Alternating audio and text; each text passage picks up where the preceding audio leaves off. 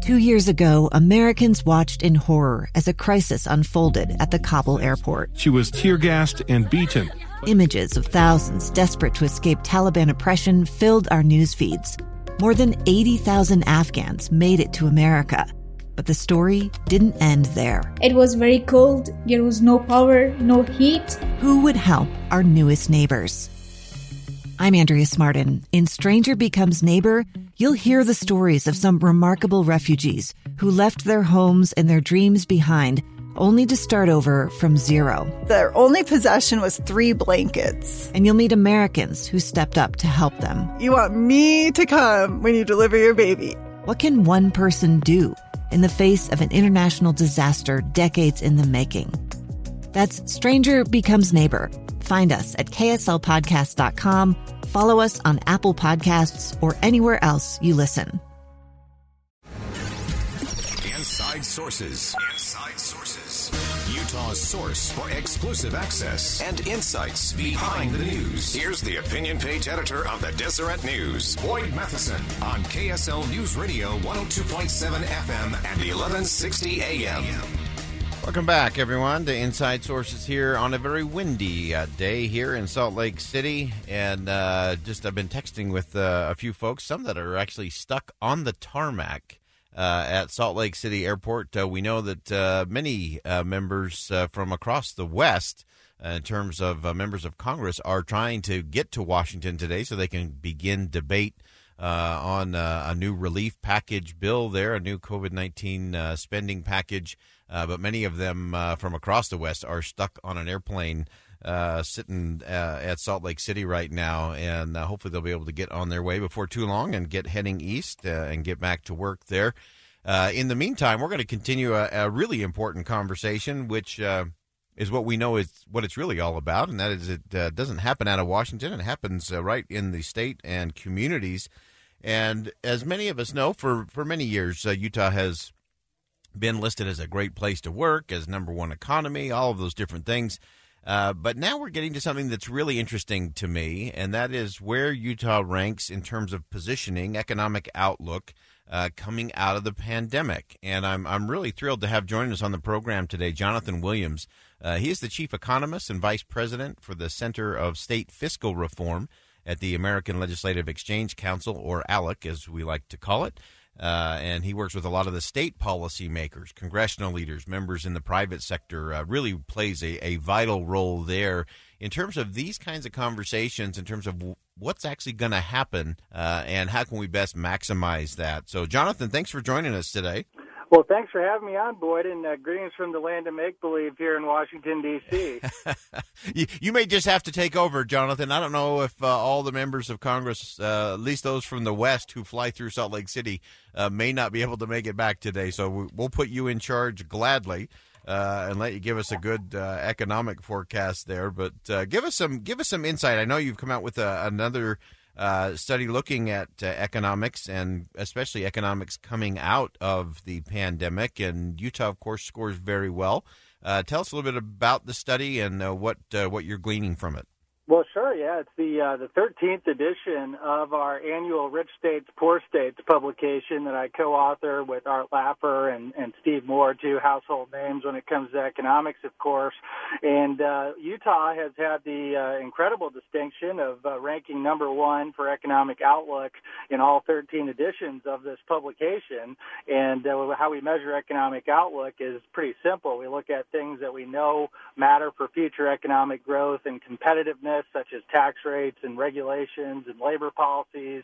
And uh, boy, just as importantly, we know there are things that state lawmakers in Salt Lake and other state capitals around the country directly influence and can change on a given year. And so now as we kind of come out, uh, let's hope very soon from this pandemic, and we're already starting to see the economic uh, recovery because of the uh, the change in, in kind of the atmosphere around the shutdowns and uh, what's happening to reopen America. Uh, now, of course, we look to the future to say how will states recover coming out of this pandemic and what are the kind of core policy ingredients that states can use in order to jumpstart their economies. Yeah, so and so vital. I, I think as you're breaking that out, uh, uh, you know, I love the fact that that you all focus on what happens at the the state level. uh, being so important. We're we're sort of a uh, a radio show dedicated to making federalism sexy again, but uh, we we don't, we don't have T-shirts or anything yet. Uh, but you're proving it out in terms of your modeling. Tell us some of the key things that Utah has positioned, especially in light of the pandemic, uh, that may give it an advantage of, over other states uh, in the country.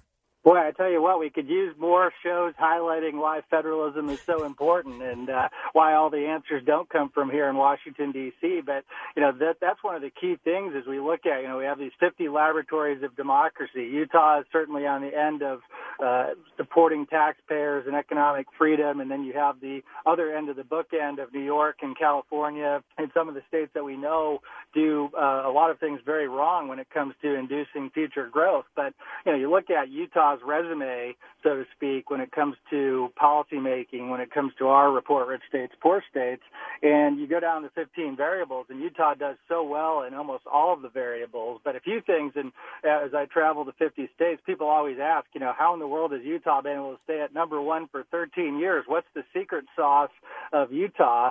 And I think it's like, first of all, you don't make any huge unforced errors in that you don't rank poorly in any of the 15 subcategories that we measure. But I think you get things essentially right when it comes to the flat taxes on income when you keep your rates below 5%, for instance, obviously we'd love to see them even lower, and I think Utah would be even more prosperous if you could reduce income tax rates. It's one of the key factors that we find matter for economic growth. Uh, and, you know, you look at things like the pension reforms that you've uh, tackled in Utah that many other states have been afraid of tackling and now threaten the future budgets of places like Illinois and New York and many of these other states that are now asking here in Washington for a federal bailout and asking Utah hardworking taxpayers to bail out those states for making the wrong decisions.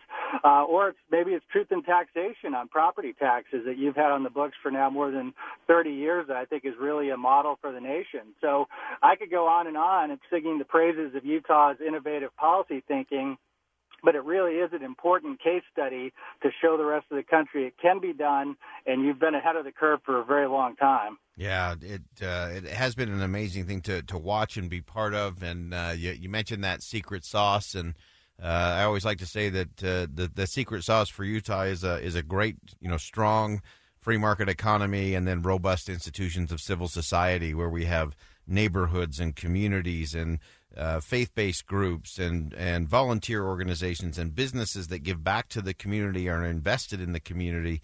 Uh, it is a, a, laboratory of democracy that's working.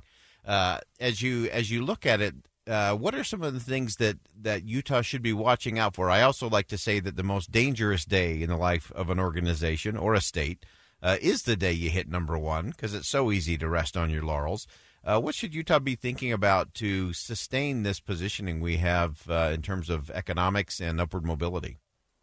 Well, it's a great question, and complacency is obviously an enemy here for any state at the top of any ranking. Uh, and I do think one of the things to very much think about is the Mountain West is an incredibly competitive region. And so when you look at our rankings, number two happens to be Wyoming, uh, with no personal and no corporate income tax, as you know, whatsoever. Number three happens to be Idaho. And then you also have Nevada and Arizona in the top mm. 10. Uh, and so you've got a lot of very strong competitors. And so I think the, the key is, is to keep moving the ball forward. And, uh, you know, whether it's income taxes, like I mentioned, some of these states do not have personal or corporate income taxes. So essentially the price of work is zero in those states versus a, a little under 5% in Utah. You've had uh, a lot of those states aggressively look to chip down rates or look at pension reforms and, and things like that. And so, I think it's uh, really important to keep up with the neighborhood, so to speak, and you're not just competing against the big states that you know it's easy to compete with, such as California and others. You've seen the in-migration coming right. from those places, but it's really important to stay up with the other top ten states. And unfortunately, uh, just based on the region, you've got a lot of them out there in, in Utah's neck of the woods. Uh, that's uh, that's great insight, uh, Jonathan Williams, again, chief economist, vice president for the Center of State Fiscal Reform at the American Legislative Exchange Council. Jonathan, always appreciate your insight. Appreciate your good work. Keep up the great work, my friend. All right, very good. Again, Jonathan Williams, uh, really appreciate that insight, and, and uh, I love where we landed with that because uh, it is we are in a dangerous space. uh, because we are being successful. We are in a very competitive space out here in the West. A lot of people are trying to figure out what comes next. And places like Wyoming and Idaho and Arizona and Nevada uh, are all on the list of, hey, that's a great place to do business, great place to work and live. Uh, so we can't rest on our laurels. I do think we are uniquely positioned, as the report played out, uh, to to really be that crossroads to the world, not just to the West, uh, because of we have a brand new airport coming online. We'll have inland port. We've got great uh, institutions here uh, that are anchored here. Uh, we have great college educated workforce and so on uh, we are really well positioned, uh, not just to lead the West or to lead the country, but to lead internationally. But we can't rest on our laurels, and that's going to take leadership at every level. And so we're going to continue to talk about that. All right, we're going to go ahead and step aside for a commercial break. When we come back, I'm going to ask the ultimate question of all of you and all of us What are you afraid of and why? Find out on KSL News Radio. I'm Dave Cawley, investigative journalist and host of the podcast Cold. In October of 1985, a woman named Sheree Warren left work at a busy Salt Lake City office to meet her estranged husband at a downtown auto dealership. She never made it home.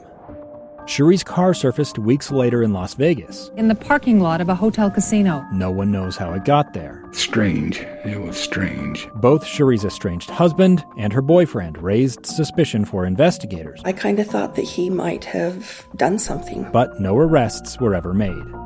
In Cold Season 3, we dig into double lives, make new connections in the case, and examine the difficulty raised by reasonable doubt. We want answers just as much as anyone else. They have creeps like that now, too, so nothing's changed. That's the new Cold Season 3 The Search for Sheree, now available anywhere you get your podcasts.